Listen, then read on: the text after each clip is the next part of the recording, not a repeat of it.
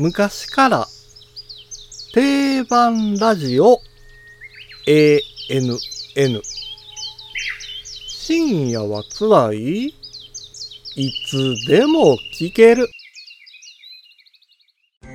五七五七七の31文字でデジタルに関する単価を読む。デジタル教室単価部です。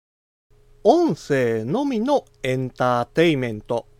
それがラジオです。ラジオ番組にはコアなファンも多く、長年続く長寿番組も存在します。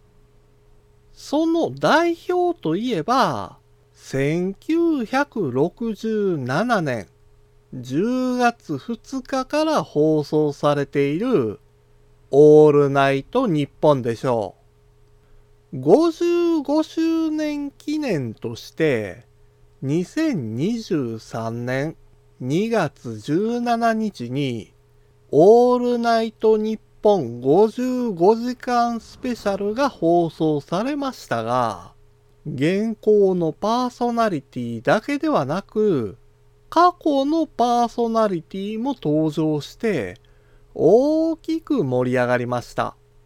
しかし、オールナイトニッポンは名前の通り深夜帯のラジオ番組になるので、聞いたことがなかったり、聞く機会の少ない人も多いでしょう。そこで役に立つのが、オールナイトニッポンの公式アプリです。今では聞くことのできない過去の名作や、現行の放送だって聞くことができるんです。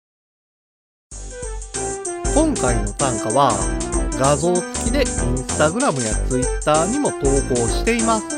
また、デジタル教室ではアプリやパソコンの使い方などの情報をウェブサイトや YouTube、ポッドキャストで配信していますので概要欄からアクセスしてみてください。